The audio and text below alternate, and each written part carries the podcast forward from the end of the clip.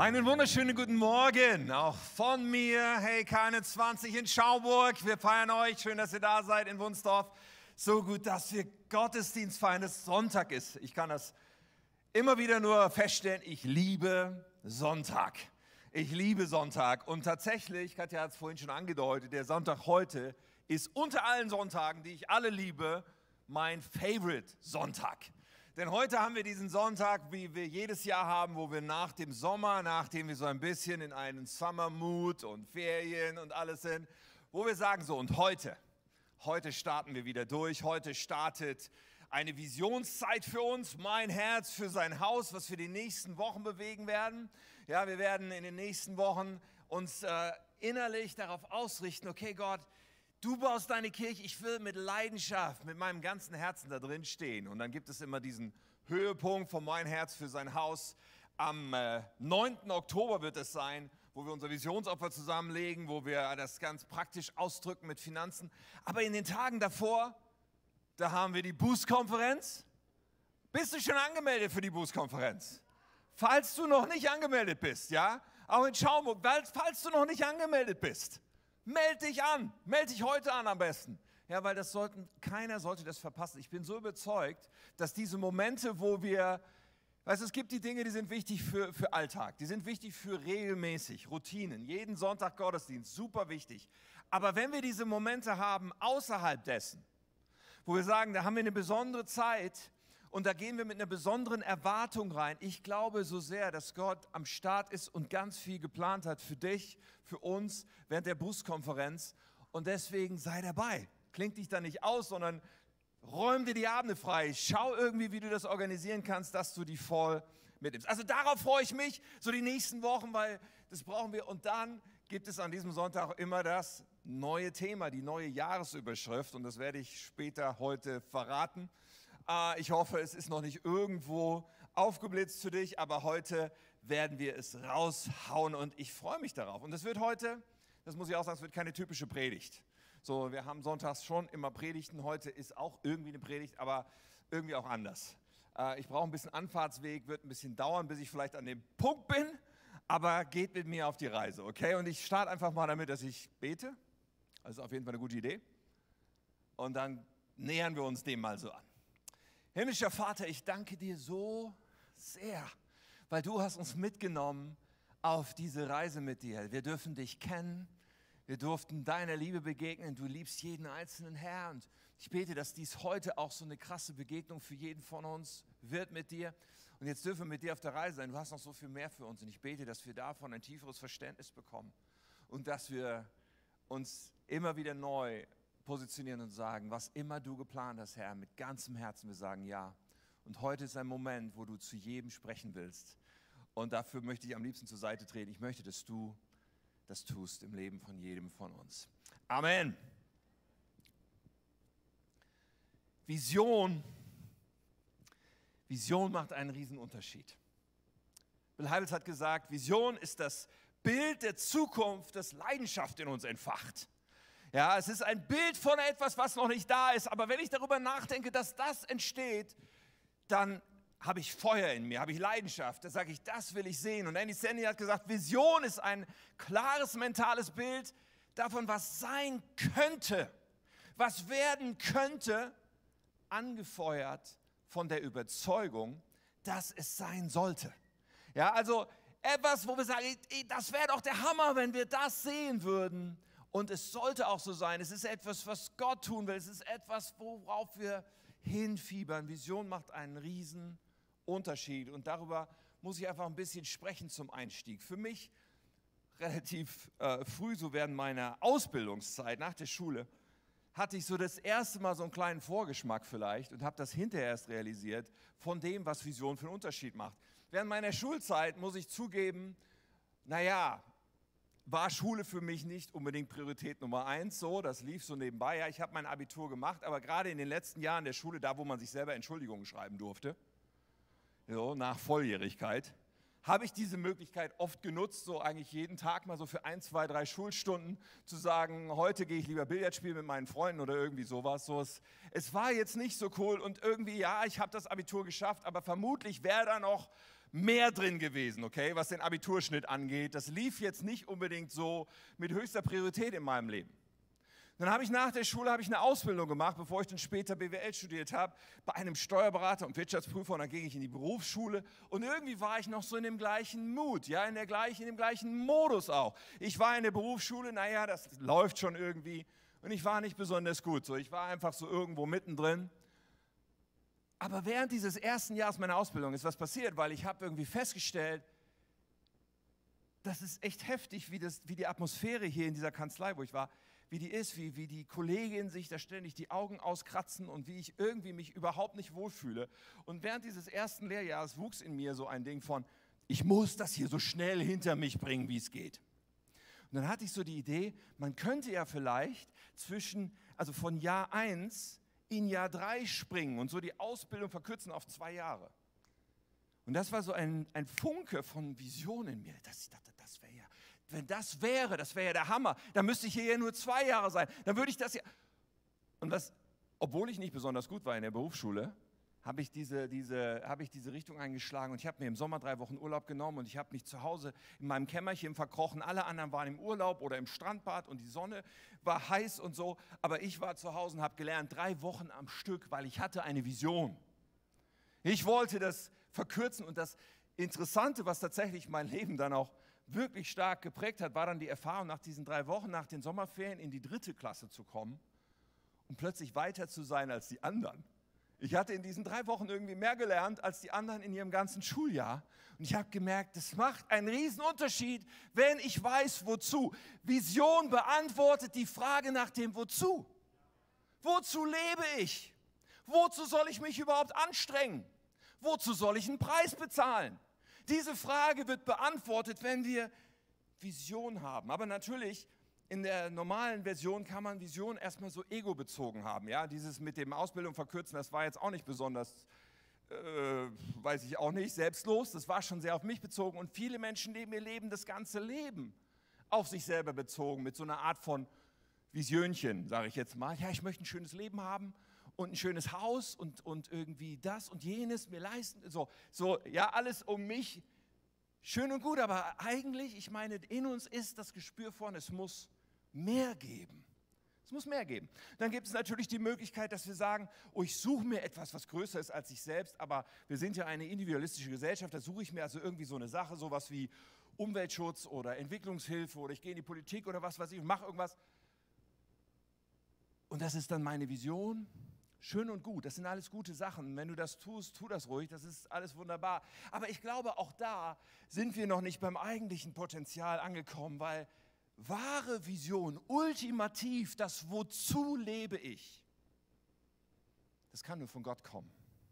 Es kann nur von unserem Schöpfer kommen, der in dem Moment, wo er sich ausgedacht hat, wo, wo du noch nicht einmal ein Zellklumpen warst, sondern nur ein Gedanke Gottes, in dem Moment hatte er schon Vision für dich. In dem Moment hatte er schon einen Plan, eine Bestimmung, einen Zweck. Von Gott kommt dieses Wozu. Und dann, wenn wir das verstanden haben, und ich meine, Jesus kam auf diese Welt, Gott wurde Mensch, um uns wieder mit sich zu versöhnen, um uns in Verbindung zu bringen, um diese Beziehung wiederherzustellen, damit wir Kinder Gottes würden, damit wir, damit wir unser Leben ihm anvertrauen, er ihn zum Herrn machen, überhaupt die Tür geöffnet wird dazu, dass das, was eigentlich zerbrochen war, nämlich auch die Möglichkeit, das Wozu für unser Leben zu erkennen und zu verstehen, diese Tür wurde wieder geöffnet. Wir können Jesus aufnehmen und damit Zugang bekommen zu dem, wozu lebe ich überhaupt. Aber das, und das ist ganz wichtig, kommt mit einer zweiten Dimension sofort, dieses Wozu Gottes für unser Leben, ist nicht so individualistisch, wie wir gerne glauben oder wie unsere Gesellschaft uns immer weiß machen will. Gottes Wozu für dich, ja, es ist auch individualistisch, es ist genau auf dich zugeschnitten, aber es ist gleichzeitig Teil von etwas Größerem. Es ist gleichzeitig Teil von etwas Kollektivem. Es ist gleichzeitig Teil davon, dass Gott einen Plan hat, der die ganze Menschheit betrifft und den er durch etwas ausführt, was vor 2000 Jahren entstanden ist, und das ist die Kirche. Jesus hat gesagt, ich werde meine Kirche bauen und die Mächte der Hölle können sie nicht überwinden. Und das steht in Matthäus 16, Vers 18. Ich will meine Gemeinde bauen. Die Mächte der Hölle können ihr nichts anhaben. Und diese Agenda, die Jesus ausgerufen hat, verfolgt er seitdem. Und weltweit ist Kirche entstanden. Und Gott ist immer noch dabei. Und Gott möchte gerne ein Wozu in uns platzieren, ganz persönlich und kollektiv miteinander, dass wir verstehen, dass wir umarmen und dass wir sagen, dafür lohnt es sich zu leben. Er will das mit uns bauen und verbindet uns lokal und konkret. Jesus verbindet uns miteinander für ein großes Wozu. Und als ich das begriffen hatte, war diese Geschichte mit Ausbildung und meinem kleinen Visionchen damals, das war Kindergarten, im Vergleich zu dem, was dann für eine Leidenschaft und für ein Feuer angefacht wurde in mir und was seitdem in mir brennt. Und diese Kirche, die K21, hat eine klare Vision. Seit vielen Jahren ist sehr klar, was tun wir hier. Unsere Vision als K21 steht uns vor Augen. Aber gleichzeitig müssen wir begreifen, im Englischen sagt man Vision leaks, also auf Deutsch, Vision hat ein Leck. Wenn Vision so etwas ist wie ein großer Tank, der gefüllt ist ja, mit Vision, dann müssen wir wissen, da unten ist ein kleines Loch. Wenn wir nichts machen, läuft da einfach immer was raus. Vision bleibt nicht automatisch hier oben, sondern Vision lässt immer wieder nach. Und wir haben eine Verantwortung. Wir müssen dafür sorgen, dass immer wieder was nachgekippt wird. Wir müssen dafür sorgen, dass immer wieder was neu angefacht wird. Wir müssen dafür sorgen, dass wir immer wieder im Blick nehmen, hey, dafür, das ist das Wozu. Und ich will mich nicht ablenken lassen und absorbieren lassen. Ich will für dieses Wozu leben mit meinem Leben. Und deswegen ist mein Herz für sein Haus so wichtig weil wir diese Zeiten brauchen. Diese Zeiten, die wir als Chance begreifen und sagen, in dieser Zeit möchte ich mich neu anfachen lassen für das große Wozu. Weil mein, meine Vision hat ein Leck, unsere gemeinsame Vision hat ein Leck, wir müssen immer wieder nachlegen. Ja, wir haben als Kirche eine klare Vision. Was ist die Vision der K21? Die Vision der K21 ist, unwiderstehliche Kirche zu sein. Wir haben es mal so kurz wie möglich gefasst. Warum unwiderstehliche Kirche? Weil wir einem unwiderstehlichen Gott gehören. Und wir möchten, dass Menschen diesem unwiderstehlichen Gott begegnen, von ihm berührt werden, von ihm gerettet werden, von ihm Sinn bekommen, das Leben in Fülle bekommen. Deswegen braucht es unwiderstehliche Kirche. Das ist die Kirche, die Jesus bauen will. Und wir haben eine Daseinsberechtigung, ein, ein, ein Warum gibt es uns einen Auftrag und das ist damit Menschen leidenschaftliche Nachfolger von Jesus werden? Das ist unser Wording, unsere Ausdrucksweise des Missionsbefehls, des Auftrags. Das ist, wozu wir existieren. Menschen sollen leidenschaftliche Nachfolger von Jesus werden. Und das ist, wozu du, in, ja, in, in einem großen Puzzle bist du ein wichtiger Teil. Das ist ein Mannschaftssport. Das ist etwas, was Gott mit uns gemeinsam tun will. Und das Wozu unseres Lebens hat genau damit zu tun. Es geht bei den leidenschaftlichen Nachfolgern nicht nur um dich und mich, wenn du schon zu Jesus gehörst. Ja, wir sollen Jesus leidenschaftlich nachfolgen. Aber es geht eben auch um die Menschen, die Gott noch gar nicht kennen. Es geht um die Menschen, die noch gar keine Ahnung haben, die vielleicht sogar ablehnen gegenüber dem Glauben im Moment noch dastehen.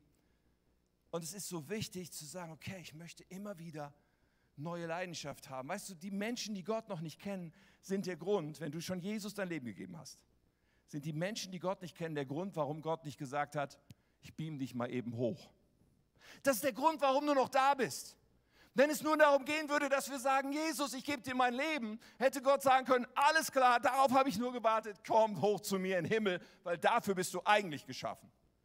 Hat er nicht gesagt. Er hat gesagt, es gibt noch was für dich zu tun. Es gibt noch einen Grund, warum du auf diesem Planeten bleiben musst, noch für ein paar Jahrzehnte. Es gibt einen Grund und es ist so wichtig, weil ich habe kollektiv mit euch, ich verbinde euch in eine Kirche, damit ihr meinen Auftrag erfüllt, damit Menschen mich kennenlernen. Denn wir haben einen menschenverliebten Gott, der immer noch Menschen hinzufügen möchte. Menschen, die sonst verloren bleiben. Menschen, die nicht mit Gott in Verbindung stehen und so ewig getrennt wären. Menschen wie mich vor vielen Jahren, als ich noch Atheist war, als ich noch gar nichts wissen wollte vom Glauben und so nötig hatte, dass ich Menschen begegne, die echt Christsein leben mit Leidenschaft. Dass ich Menschen erlebt habe, die Salz und Licht waren, die mich zum Nachdenken gebracht haben. Ich hatte das so nötig. Ich bin so dankbar, dass es in meinem Leben geschehen ist. Und Gott möchte das durch uns für andere geschehen lassen. Das ist so wichtig. Aber weißt du, Vision leaks. Die Vision hat ein Leck. Dieses Wozu vor Augen zu haben, also in meinem Leben, ich weiß nicht, wie es dir geht, hat immer wieder ein Leck das gerät so schnell aus dem Blick. Der Alltag absorbiert einen so, oder? Man hat so viel im Kopf und so viel zu tun und so vieles ist irgendwie wichtig. Und so schnell verliert man das aus dem Blick. Und ich als Pastor habe dann noch zusätzlich das Problem, dass alle meine Kollegen auch Christen sind. Und in meinem Leben, also ehrlich, wenn ich nicht richtig mich anstrenge, sind in meinem Leben eigentlich nur Christen. Nichts gegen euch, okay? Ich habe euch alle lieb, aber es ist, es ist ja tatsächlich so wichtig, dass wir auch Menschen in unserem Leben haben. Und ich bin mir sicher, du hast Menschen in deinem Leben, Kollegen, Nachbarn, Familie, hey, dass wir sagen, hey, ich wünsche mir so sehr, dass diese Menschen dem unwiderstehlichen Gott begegnen. Und das hat zu tun mit diesem, wozu wir überhaupt leben. Nun, die Vision der K21 ist genau das. Sie ist und sie bleibt gültig. Sie ist allgemein gültig. Und mein Herz für sein Haus ist immer so eine Zeit, wo wir das auch neu in Blick nehmen wollen. Wozu gibt es uns überhaupt? Und dann ist dieser Sonntag im Jahr, aber auch immer der Sonntag, wir haben es schon angekündigt, wo wir eine Überschrift ausrufen für ein Jahr. Neben dem, was immer gültig bleibt und was uns immer wieder neu, frisch vor Augen stehen muss, brauchen wir auch immer wieder ein Gespür von, aber was ist die Zeit, wo wir jetzt gerade sind? Was ist jetzt gerade besonders wichtig? So, und wenn so eine Überschrift, wenn ich die nennen darf, dann, sie entsteht in meinem ersten Halbjahr mit viel Gebet und mit viel Fragen von, was sind eigentlich, was ist gerade los und was ist irgendwie das, worauf wir zugehen, was ist wichtig für uns als Kirche, uns damit zu befassen, damit wir gut aufgestellt sind dafür. Es ist immer auch ein, ein, ein Wahrnehmen der Zeit und ich meine, die letzten Jahre waren eine besondere Zeit. Die letzten Jahre hat viel Besonderes ausgelöst, auch gesellschaftlich. Wir haben diese Pandemiejahre hinter uns. Und äh, was hat uns das gelehrt? Dann haben wir diese ganzen Umwälzungen jetzt. Wir haben einen Krieg in, in, in der Ukraine. Wir haben eine Energiekrise. Wir haben so viele Dinge, wo man denkt, okay, was wird vielleicht noch in Taiwan passieren oder sonst wo. wir haben so vieles, was passiert. Und die Frage, oder, oder wenn wir so merken, okay, gesellschaftlich, wir sind irgendwie verbundbar geworden, oder? Jedenfalls keine Ahnung, wie dein Lebensgefühl ist. Man spricht von Zeitenwende, vieles verändert sich und viel spricht auch dafür, dass das eine bleibende Veränderung ist, dass die Jahrzehnte von Frieden und Wohlstand, die die meisten von uns irgendwie so gut wie ihr ganzes Leben erlebt haben, dass das Vergangenheit ist und dass die Zukunft wahrscheinlich anders wird. Keine Ahnung, wie die Zukunft wird. Gott weiß, wie die Zukunft wird. Aber so eine Jahresüberschrift hat auch damit zu tun, okay, wie, wie müssen wir aufgestellt sein? Denn das ist die eigentlich entscheidende Frage für mich. Nicht, was macht die Gesellschaft?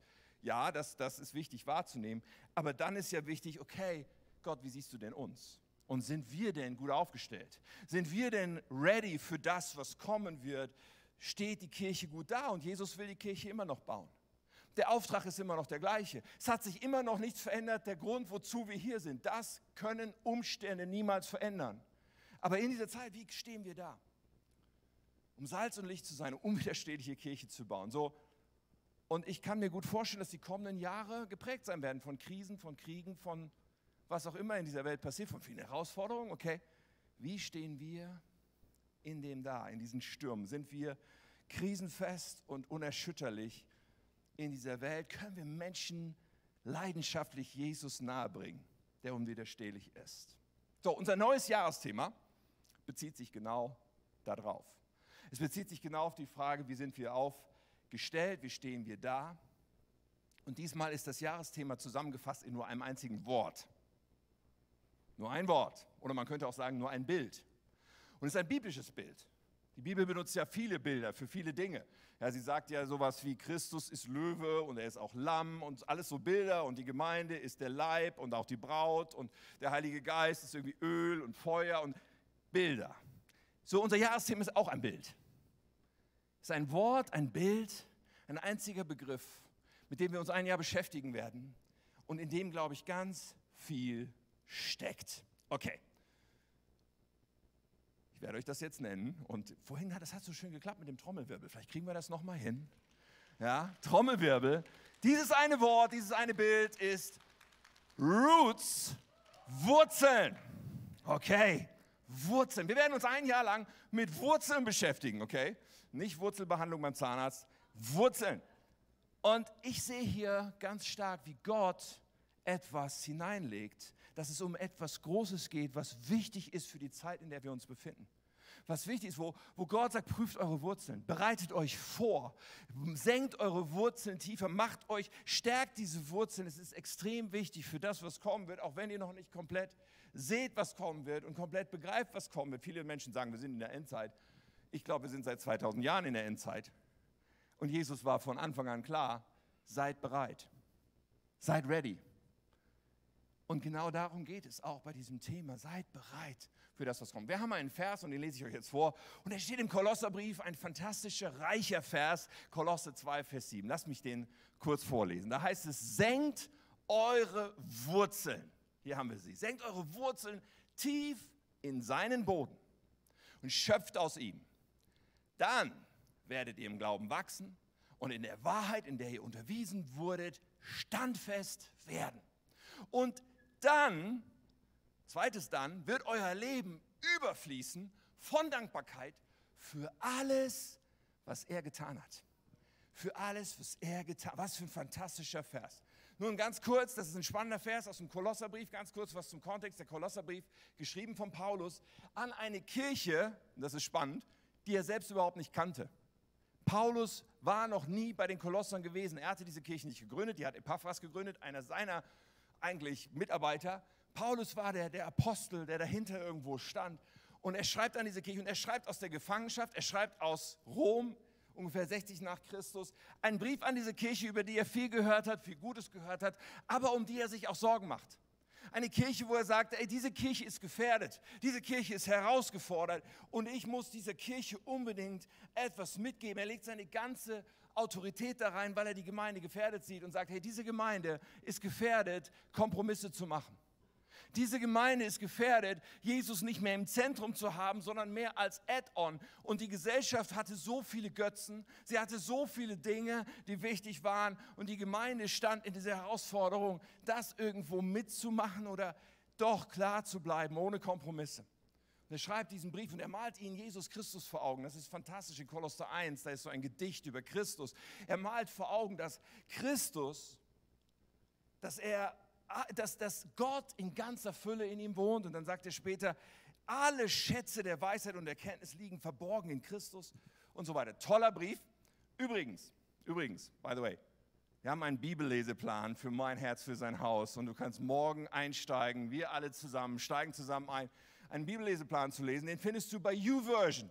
Das ist eine App, was du auf deinem Handy laden kannst. Ja, du bekommst auch einen Ausdruck, wenn du sagst, ich habe kein Handy oder so, kannst du auch am Infopunkt bekommen. Aber bei YouVersion, dieses App, und da kannst du kein und 20 eingeben, da kommt eine ganze Menge Bibellesepläne, weil wir haben das schon öfter getan. Und da unten ist dieser Bibelleseplan Wurzeln. Und für die ganze Zeit von meinem Herz für sein Haus wollen wir gemeinsam diesen Bibelleseplan lesen. Und da ist unter anderem der Kolosserbrief, den wir gemeinsam lesen werden, und andere Dinge hey, lad dir das doch runter, steig doch mit ein. Und das ist super spannend zu sehen. So, wir nehmen diesen einen Vers, aber natürlich gibt es da einen Kontext dazu, zu diesem Schlüsselvers. Und ich möchte ein bisschen da reinschauen heute. Aber ich will am Ende des Verses anfangen, weil da steht das Ziel. Da steht eigentlich die Motivation für das Ganze. Wir fangen also mal mit der Motivation an. Am Ende dieses Verses steht nämlich, dann, also das zweite dann, wird euer Leben überfließen von Dankbarkeit für alles, was er getan hat. Wow! Meint das jetzt Dankbarkeit für alles, was Jesus schon getan hat, sowas wie er hat uns erlöst, er ist für unsere Sünden gestorben, er hat uns zu seinen Kindern gemacht und so. Er, er, ja. ja, sicherlich ist diese Dimension auch hier drin. Aber ich glaube, dass hier noch etwas anderes äh, gemeint ist und im Blick ist. Es geht hier um eine Dankbarkeit für Dinge, die Gott getan haben wird, wenn wir das umsetzen, wovon Paulus vorher spricht dass es um Dankbarkeit geht, um das Wirken Gottes, was wir dann erleben werden und was wir nur erleben werden, wenn wir das begreifen und wenn wir uns auf diesen Weg machen. Und dann anschließend werden wir zurückkommen und denken, krass, wie viel mehr Gott jetzt in meinem Leben gewirkt hat. Krass, was da alles noch passiert ist, was da alles möglich war. Und ich bin voller Dankbarkeit für das Wirken Gottes. Ich weiß nicht, wie es dir geht, aber ich möchte mehr vom Wirken Gottes in meinem Leben. Oder? Irgendjemand? Und das ist was, was, was Paulus hier vor Augen malt. Dann werdet ihr dankbar sein für all das, was Gott gewirkt hat. Hammermäßig. Okay. Das ist also das, was hinten rauskommt. Und dann spricht er vorher natürlich über das, was ist denn nötig, damit Gott wirken kann. Und dieser Vers benutzt dann dieses Bild, was wir oft finden in der Bibel. Er spricht von Wurzeln. Und da habe ich natürlich ein bisschen geschaut, wo spricht die Bibel über Wurzeln. Ja, ein, ein prominenter Vers steht im Psalm 1. Und ich dachte, ich bringe euch das mal mit, weil es so ein schönes Bild auch ist hier im Psalm 1. Da heißt es folgendermaßen, glücklich ist der Mensch, der nicht auf den Rat der Gottlosen hört, der sich am Leben der Sünder kein Beispiel nimmt, der sich nicht mit Spöttern abgibt. Voller Freude tut er den Willen des Herrn und denkt über sein Gesetz, sein Wort Tag und Nacht nach. Er, dieser Mensch, ist wie ein Baum, der am Flussufer wurzelt und Jahr für Jahr reiche Frucht trägt. Seine Blätter welken nicht und alles, was er tut, gelingt ihm. Ja, das erinnert mich an, ihr werdet dankbar sein für alles, was der Herr getan hat. Weil das, wenn diese Wurzeln da sind, wenn der Baum gesund ist und die Frucht, da gibt es so viel, was daraus kommt. Wurzeln, ein starkes biblisches Bild. Jemand, der den Willen Gottes tut, ist so wie dieser Baum am Flussufer und ganz viel gelingt. Also ich will das, vielleicht willst du das auch. Und ich dachte so, das Erste, worüber ich kurz nachdenken will, ist, wofür sind Wurzeln denn so zuständig? Ich habe bei Wikipedia nachgeschaut. Ja, ein paar Sachen sind uns wahrscheinlich sowieso klar, aber Wurzeln, logisch, die sind einerseits zuständig dafür, dass der Baum Wasser bekommt und Nährstoffe. Also die Ernährung des Baumes hauptsächlich passiert über die Wurzeln. Ja, darüber nimmt er Feuchtigkeit und Nährstoffe aus. Okay, das ist Nummer eins. Nummer zwei, auch ziemlich naheliegend, der, die Standfestigkeit des Baumes. Dass der Baum wirklich fest ist an dem Ort, wo er steht, ist Sache der Wurzeln. Befestigung. Also nur so kann der Baum Stürmen trotzen. Nur wenn die Wurzeln gesund und tief sind, kann noch so ein Sturm kommen. Der Baum bleibt stehen. Und das Dritte ist, es ist, und das war mir nicht so ganz präsent, die Wurzeln sind auch ein Speicher für Reservestoffe. Das heißt, wenn mal eine Dürrezeit kommt, wenn mal eine schwere, wenn du mal eine Wüstenzeit, weil all diese Prinzipien kannst du geistlich übertragen. Das Thema, worüber wir uns das nächste Jahr lang Gedanken machen werden, da geht es darum, dass wir gut ernährt sind und alles haben. Da geht es darum, dass wir fest verwurzelt sind und feststehen, auch wenn es mal Stürme gibt. Und da geht es auch darum, dass da Reserve ist, dass da, wenn mal Dürreperioden da sind, wir nicht gleich absterben, weil da ist ein Speicher von all dem, was Gott uns schon gegeben hat über die Wurzeln. Ist der Hammer, oder? I love it. Dieses, das Bild ist so cool. Und an vielen Stellen wird über Wurzeln geredet in der Bibel. Matthäus 13 zum Beispiel, und das ist ein Text, da können wir vielleicht irgendwann nochmal ausführlicher reinschauen, aber das ist ganz kurz, dieses Gleichnis, wo Jesus über ein Ackerfeld spricht. Und er sagt so, das Evangelium ist wie so ein Same, der ausgesät wird und überall hin verstreut wird auf unterschiedlichen Boden. Und wenn man dieses Gleichnis vom vierfachen Ackerfeld sieht, dann sieht man, das eigentliche Problem, was ein Teil der Pflanzen dann hat, sind die Wurzeln. Ja, weil Jesus spricht darüber, dass das Evangelium viele Menschen berührt. Und dass es einen guten Teil von Menschen gibt, die voller Freude das Evangelium aufnehmen aber dieses Gleichnis beinhaltet dann auch eine Realität, die wir auch schon oft genug erlebt haben, dass manche nicht auf die Dauer stark im Glauben werden und bleiben. Und, und das Problem wird in dem Gleichnis deutlich. Das Problem sind die Wurzeln, dass es da Boden gibt, wo es keine tiefen Wurzeln geben kann, wo, wo, wo, wo, wo Menschen nicht diese tiefen Wurzeln ausbilden. Wow, die Wurzeln sind so entscheidend. Gut, und dann gibt es in dem vierfachen Ackerfeld, in dem Gleichnis, auch einen Boden. Und das wird dann beschrieben, da wächst es auf und dann bringt es Frucht. 30, 60, 100-fache Frucht. Und bei Frucht sind wir bei einem ganz wichtigen Stichwort, das nicht fehlen darf. Wenn wir über Wurzeln reden, müssen wir auch über Frucht reden. Weil Wurzeln sind kein Selbstzweck. Bei all dem, wo wir sagen, boah, das ist der Hammer, diese Wurzeln, müssen wir verstehen, ja, aber der eigentliche Zweck am Ende, das eigentliche Wozu am Ende, ist ja dann die Frucht ist ja das, was dadurch überhaupt erst möglich wird, äh, durch dieses Bild von der Wurzel. Und ich dachte, ich bringe euch noch einen anderen Text mit. Und zugegeben, hier ist ein bisschen die, das Bild verschoben von den Wurzeln, aber das Prinzip ist genau das gleiche, das werden wir schnell erkennen. In Johannes 15, da spricht Jesus über den Weinstock und den Weingärtner und die Reben. Okay, und die Reben am Weinstock ist ein bisschen was anderes hier, aber auch ein Pflanzbild, immerhin. Und Jesus sagt, ich bin der wahre Weinstock. Und dann spricht er über Gott den Vater. Er sagt, mein Vater ist der Weingärtner. Er schneidet jede Rebe ab, die keine Frucht bringt. Oh, oh. Ich habe das hier verkürzt, ihr könnt den Text mal in Ruhe ganz lesen. Aber da ist von Reben die Rede, die keine Frucht bringen, die werden abgeschnitten. Und dann erklärt er aber, wer die Reben sind. Er sagt, ich bin der Weinstock, ihr, meine Nachfolger, seid die Reben. Okay? Wer in mir bleibt Man könnte jetzt auch sagen, wenn man das Bild wechseln will, wer fest verwurzelt ist in mir, wer in mir bleibt und ich in ihm, wird viel Frucht bringen. Denn getrennt von mir könnt ihr nichts tun. Und später heißt es dann, darin wird mein Vater verherrlicht, dass ihr viel Frucht hervorbringt und meine Jünger werdet. Und am Ende sagt er noch, ich habe euch dazu berufen, hinzugehen und Frucht zu tragen, die Bestand hat. Das ist so unterstrichen, wie entscheidend die Frucht ist. Darum geht es bei den Wurzeln, über die wir sprechen, dass da hinterher Frucht rauskommt. Wenn die Frucht fehlt, kommt der Weingärtner und schneidet ab. Im Klartext, der Glaube ist tot, es ist erkennbar. An der Frucht, an den Früchten werdet ihr erkennen. Und das bringt natürlich die Frage auf, was ist denn Frucht? Und Frucht, das ist tatsächlich ein bisschen vielfältig. Frucht, ja, das sind Menschen, die zu Jesus kommen durch uns. Und das ist übrigens eine kollektive Sache, wenn wir gemeinsam als Team im Auftrag unterwegs sind. Aber Frucht ist natürlich mehr. Es ist letztendlich, wo Menschen berührt werden durch Gott, durch mittels unseres Lebens. Sei es der Frucht, aber auch die Frucht des Geistes. Galater 5. Dinge wie Liebe, Freude, Frieden, Geduld, Freundlichkeit, Güte, Treue, Sanftmut, Selbstbeherrschung, die da aufgezählt werden, die charakterliche Dinge sind, die dann aus unserem Leben rauskommen. Frucht. Frucht ist vielfältig, okay?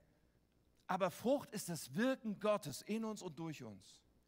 Und das ist, Gott möchte, dass da Frucht in unserem Leben ist. Gott hat uns berufen dazu. Und wenn wir begreifen wollen, hey, das große Wozu unseres Lebens, ja, dann beginnt das damit zu sagen, okay, ich will diese Beziehung mit Gott, ich gebe ihm mein Leben, er ist mein Herr, ich folge ihm nach und dann kommt damit automatisch dieses große Wozu, nämlich wir sind berufen, mit unserem Leben Frucht zu bringen. Dafür leben wir. Gottes Perspektive, als er dich schuf, große Überschrift, ja, das wird spezialisiert für jeden in unterschiedlicher Weise, aber große Überschrift. Wir leben und sind berufen, mit unserem Leben Frucht zu bringen. Und dazu brauchen wir Wurzeln. Und deswegen ist natürlich jetzt die nächste Frage entscheidend. Wie geht das praktisch? Eine Doppelfrage. Wie geht das mit dem Verwurzeln jetzt praktisch? Oder anders ausgedrückt, was für einen Boden brauchen wir? Welchen, was ist gemeint mit dem Boden, in dem wir uns hinein verwurzeln sollen, nachdem wir uns ausstrecken, wo wir immer tiefer reingehen wollen? Nochmal unser Vers, der beginnt ja so: Senkt eure Wurzel tief in seinen Boden. Okay? Wer ist seinen? Das erklärt der Vers davor, deswegen habe ich den noch mitgebracht, Vers 6. Wie ihr nun Christus Jesus als euren Herrn angenommen habt, so lebt auch mit ihm und seid ihm gehorsam. Also es geht um Jesus Christus und dann heißt es, Wurzeln tief in seinen Boden. Was ist das nun konkret? Sein Boden, dieser Boden Christi, in dem wir uns verwurzeln sollen. Was ist das praktisch? Ihr Lieben, ich denke, das besteht aus drei Komponenten. Ich will das erläutern. Und es ist auch so wichtig, dass wir verstehen, dieser Boden, in dem wir unsere Wurzeln tief graben sollen, der hat drei Komponenten. Und die brauchen wir alle drei. Viele Christen verstehen nur einen oder zwei. Manche sagen, ich bin Christ und haben nicht eins der drei verstanden. Aber alle drei zusammen sind so wichtig. Okay? Drei Komponenten. Und wir finden auch all das in Bezug auf Wurzeln an verschiedenen Stellen in der Bibel. Alle drei Komponenten. Die erste Komponente die so wichtig ist, ist die persönliche Beziehung zu Jesus. Ist das äh, Johannes 15, Weinstock Reben, ist es in Jesus zu sein? Ist dieses jeden Tag im Gebet, jeden Tag in der Beziehung mit Jesus zu leben? Ist die erste wichtige Komponente, dass der Heilige Geist in unserem Leben ist, dass er uns prägt, dass er uns verändert, dass er unsere Identität prägt, dass unsere Identität so immer wieder eingetaucht wird, auch in die Liebe Gottes. In Epheser 3 sagt Paulus, ich bete, dass Christus durch den Glauben immer mehr in eurem Herzen wohnt und ihr in der Liebe Gottes fest verwurzelt seid. Interessant, ne? In seinem Boden verwurzelt sein, jetzt heißt es in der Liebe Gottes verwurzelt sein. Ich glaube, dass das besonders dieser Aspekt ist von dieser innigen Beziehung, dieser Liebesbeziehung zwischen Jesus und uns, die unser Leben prägt, die unser ganzes Denken prägt und die auch letztendlich, weil wir ihm gehorsam sind, alles prägt, was wir tun werden. Erste Komponente also die enge persönliche Beziehung zu Jesus. Zweite Komponente, nicht trennbar, ist das Wort der Wahrheit. Das Wort Gottes. Es ist so wichtig, dass wir gewurzelt sind in Wahrheit. Dass die Bibel unsere Autorität ist, unsere Gebrauchsanweisung, das, womit wir uns immer wieder laufen, füllen. Und dass sich in unserem Leben Überzeugungen bilden, in denen wir sehr fest verwurzelt sind, die Wahrheit sind.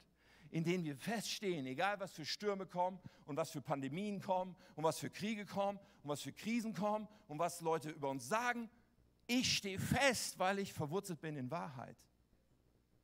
Das ist so entscheidend. So viele Christen auch lassen sich durch Emotionen leiten.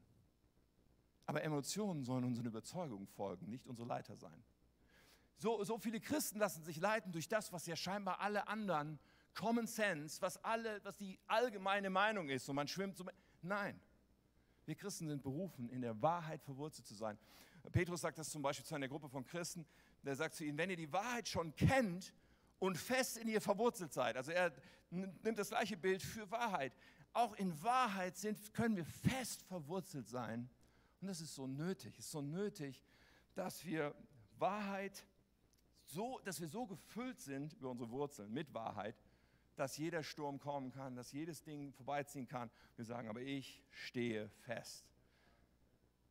Wahrheit, okay? Also das erste, persönliche Beziehung zu Jesus. Das zweite, das ist das Wort der Wahrheit, mit dem wir gefüllt werden, in dem wir verwurzelt sind. Und dann das dritte, und das darf auch nicht fehlen, bitte. So wichtig, das dritte ist die lokale Gemeinde, die Kirche, der Leib Christi. Äh, die Bibel benutzt hier viele andere Bilder auch. Ja, Im Neuen Testament Bilder wie du bist ein Glied am Leib. Ja, das ist jetzt nicht das Wurzelbild, aber die Art und Weise, wie meine Hand mit meinem Restkörper verbunden ist, ist schon also mindestens so wie Wurzeln, oder? Ist schon sehr, sehr stark. Oder sie benutzt so ein Bild wie, lass dich einfügen als lebendiger Stein in diesen Tempel Gottes und mein gemeint ist die Kirche. Im Alten Testament gibt es einmal aber auch das Bild mit den Wurzeln für das Haus Gottes. Und das habe ich mitgebracht. Im Psalm 92 steht ab Vers 13, die Gottesfürchtigen werden gedeihen wie Palmen. Sie wachsen und werden stark wie Zedern auf dem Libanon. Denn sie sind im Haus des Herrn gepflanzt, verwurzelt. Sie sind im Haus des Herrn gepflanzt und blühen in den Vorhöfen unseres Gottes. Und dann wird die Folge da sein, nicht nur das Blühen, noch im hohen Alter werden sie Frucht bringen und werden grün und lebendig bleiben, um zu bezeugen, dass der Herr gerecht ist. Mega. Hier ist das Bild genau das, bezogen auf das Haus Gottes. Und das Prinzip ist so wichtig. Wir sind kollektiv von Jesus berufen, von Jesus zusammengefügt. Ja, ganz persönlich begegnet Gott uns, aber er fügt uns auch ein und verwurzelt uns in Kirche miteinander, sodass wir einander ermutigen können, ermahnen können, anfeuern können, ja, äh, helfen können dass wir miteinander den Auftrag erfüllen können und miteinander dann Frucht bringen können, die auch Bestand hat und bleibt, weil wir gemeinsam an den Tisch bringen, was es dazu benötigt. Wir müssen das verstehen. Wurzeln sind entscheidend für Frucht und Wurzeln müssen in einem gewissen Boden sein, nämlich Jesus Christus und die persönliche Beziehung, die Wahrheit und die Kirche. All das sind Facetten für den Boden Christi. Fassen wir das also kurz das Thema Roots, weißt du, das wird uns begleiten. Das wird uns begleiten für ein Jahr. Und, und es ist so eine Chance, glaube ich, darin zu verstehen. Es ist eine Vorbereitung für die Zeiten, in der wir, wo die schon angefangen haben, die anders sind als die letzten Jahrzehnte. Eine Zeit, wo Jesus seine Kirche vor, darauf vorbereiten will. Also wenn wir das zusammenfassen, ich habe eigentlich über drei Dinge vor allen Dingen dann gesprochen in Bezug auf die Wurzeln. Die Wurzeln stehen wofür? Für Nahrung, für festen Halt und sogar für Reserven als Speicher. Ja, das ist das Erste. Wofür stehen die Wurzeln? Wir brauchen Ernährung, wir brauchen Standfestigkeit und wir brauchen auch äh, einen, einen Zustand, in dem wir mit einer Dürrezeit klarkommen, weil da ein Speicher ist. Dafür brauchen wir Wurzeln. Das Zweite ist das große Wozu. Wozu brauchen wir gute Wurzeln? Ja, weil wir berufen sind, mit unserem Leben Frucht zu bringen. Das ist deine und meine Berufung. Das ist, was, wenn wir vor dem Thron Gottes stehen, ist es eine Frage, die gestellt werden wird. Das ist das ein, ein, ein Ding, was angeschaut werden wird für jedes einzelne Leben. Was ist die Frucht deines Lebens? Und dann wird so viel anderes nicht mehr zählen. Dann wird das plötzlich so entscheidend vor Augen stehen. Besser, wir machen uns das jetzt klar. Und dann, was ist der Boden? wo wir uns dann verwurzeln. Und der hat diese drei Facetten, die persönliche Beziehung zu Jesus, das Wort, mit dem wir uns füllen und das uns Überzeugung in Wahrheit verschafft und die lokale Kirche, mit der wir gemeinsam den Auftrag leben. Wozu lebst du? Ich habe eine Frage jetzt auf der Zielgeraden an dich. Spiegelt unser Leben, dein Leben, spielt mein Leben, jeder kann sich das selber fragen. Spiegelt unser Leben dieses Bild wieder, dieses Bild von einem starken, Baum, der fest verwurzelt ist. Von einem Baum, der groß ist, der sturmfest ist, der tiefe Wurzeln in Jesus hat. Und ein Baum, der repräsentiert, dass da ein Mensch ist, der leidenschaftlich für das große Wozu lebt, für den Auftrag, für Frucht, dass da viel Frucht durch diesen Baum da ist. Und vielleicht sagst du, ich sage das und denkst so, oh ja, da ist schon noch Luft nach oben, glaube ich. Wenn ich mir so das, ja, man sieht ja mehr das, was ober der, über der Erde ist. Das könnte besser aussehen, denkt man vielleicht. Aber weißt du, das soll jetzt nicht ein schlechtes Gewissen für irgendeinen von uns machen, sondern Gott hat eine große Einladung für uns. Dann lass uns doch mal auf die Wurzeln schauen. Lass uns doch mal diese Wurzeln. Es ist eine große Einladung für uns als Kirche und für dich persönlich zu sagen, nutz doch die Gelegenheit einzusteigen. Wurzeln tiefer zu gründen als jemals zuvor. Und die Frucht wird kommen. Kein Baum stellt sich hin und sagt, Frucht! Wie kriege ich die jetzt raus aus meinem Leben? Frucht! Nein, die kommt automatisch. Wenn die Wurzeln tief und gut und gesund sind, wird die Frucht kommen. So lass uns diese Frucht äh, dadurch sehen oder verfolgen, dass wir die Wurzeln tief, dass wir die Wurzeln tief gründen. Und ich glaube, es ist die Einladung Gottes an jeden von uns. Und der Gott sagt, ich sehe dich. Und das ist mein Bild von deinem Leben, was ich bauen will, was ich in Zukunft machen will, dass du wie dieser starke Baum bist, tief verwurzelt und voller Frucht zu meiner Freude. Mein Herz für sein Haus ist so eine Riesengelegenheit zu sagen, jawohl, ich will das fokussieren. Roots, das Jahresthema, ist eine Riesengelegenheit. Jawohl, ein Jahr lang. Ich will besonders schauen, dass meine Wurzeln tiefer und gesünder werden. Und es ist eine große Chance. Neue Leidenschaft und sich zu justieren in diesem ganzen Thema von Vision, dem, was Gott sieht, wenn er unser Leben ansieht. Ich lese den Vers nochmal, Kolosser 2, Vers 7, bevor wir die Predigt schließen. Senkt eure Wurzeln tief in seinen Boden und schöpft aus ihm. Und dann werdet ihr im Glauben wachsen und in der Wahrheit, in der ihr unterwiesen wurdet, standfest werden. Und dann wird euer Leben überfließen von Dankbarkeit für alles, was er getan hat. Zum Schluss noch eine kleine Sache. Wir haben noch was für euch. Also das eine habe ich ja schon gesagt, der Bibelleseplan. Den kannst du dir einfach runterladen oder du kannst es auch als Print kriegen, aber U-Version-App laden und den Bibelleseplan. Dann gibt es gleich am Ausgang gibt es so ein paar Giveaways. Solche Sachen haben wir ja immer. So eine kleine Karte mit dem Vers, mit dem, ja, so vielleicht als, als Lesezeichen in der Bibel. Dann der Umschlag, weil wir bereiten uns vor auf das Visionsopfer zum Ende am 9. Oktober. Äh, und den kannst du als Reminder benutzen. Und dann haben wir noch was richtig, richtig Nices. Das bringt mir der Jan jetzt mal schnell. Wir werden Gärtner, ihr Lieben. Okay, einfach als Erinnerung, als etwas, was du dir zu Hause hinstellen kannst, haben wir diesen kleinen Topf für dich, den ich jetzt nicht aufkriege. Aber mir ist gesagt worden, dass in diesem Topf Erde ist. Und bestimmt, wenn du gleich beide Hände frei hast, kriegst du den auch auf. Okay, wir haben einen Topf mit Erde für dich und wir haben so ein kleines Tütchen. Und da ist der Same für einen Ölbaum drin. Und eine Pflanzanleitung. Und vielleicht nutzt du das als Reminder für etwas, was du geistlich tun möchtest etwas Neues pflanzen und Wurzeln ausbilden wie nie zuvor. Und das wollen wir tun. Hey, lass uns mal gemeinsam aufstehen und noch beten.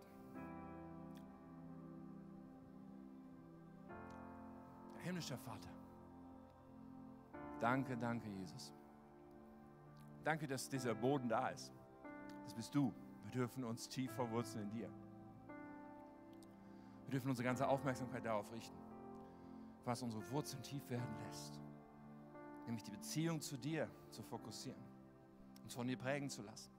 Das Wort zu, zu, zu nehmen und uns damit zu füllen, damit Wahrheit das ist, was unsere Überzeugung baut. Und wir nicht mitgerissen werden von Emotionen oder von Zeitgeist oder von was auch immer andere tun, sondern in dir fest sind, aber auch, dass wir uns verbunden wissen dürfen von dir und auch das umarmen dürfen und bejahen dürfen. Gott, und ich bete, Herr, dass wir als Kirche mehr denn je diese Wurzeln ausbilden und mehr denn je unseren Platz einnehmen und dass du mit uns diese Reise der Vorbereitung wie nie zuvor gehen kannst. Für die Zeiten, die vor uns liegen, die du kennst, die wir nicht kennen, aber für die wir bereit sein wollen. Wir wollen bereit sein, weil wir eines Tages vor dir stehen und dann zählt, was für Frucht da ist. Danke, dass du uns einlädst, alle Voraussetzungen zu erleben, zu schaffen, unser Leben dafür zu leben. Weihen uns dir, wir gehören dir, Jesus. Du siehst jedes einzelne Herz. Und wir haben immer diese Chance, und wie heute zu sagen, Jesus, ich gehöre dir. Und ich sage ja zu dieser Reise, zum nächsten Kapitel. Ich will meine Wurzeln tiefer graben in dich hinein, Jesus.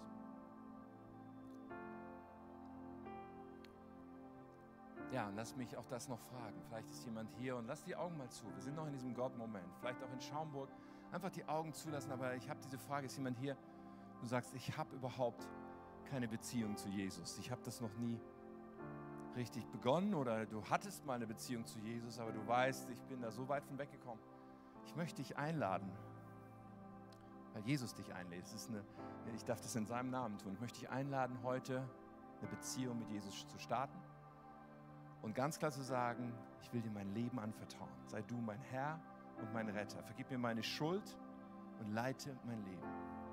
So, wenn du darüber keine Klarheit bis hierhin hast, dann nimm doch jetzt diese Gelegenheit, diese Entscheidung zu treffen. In einem Augenblick werde ich dich um ein Zeichen bitten.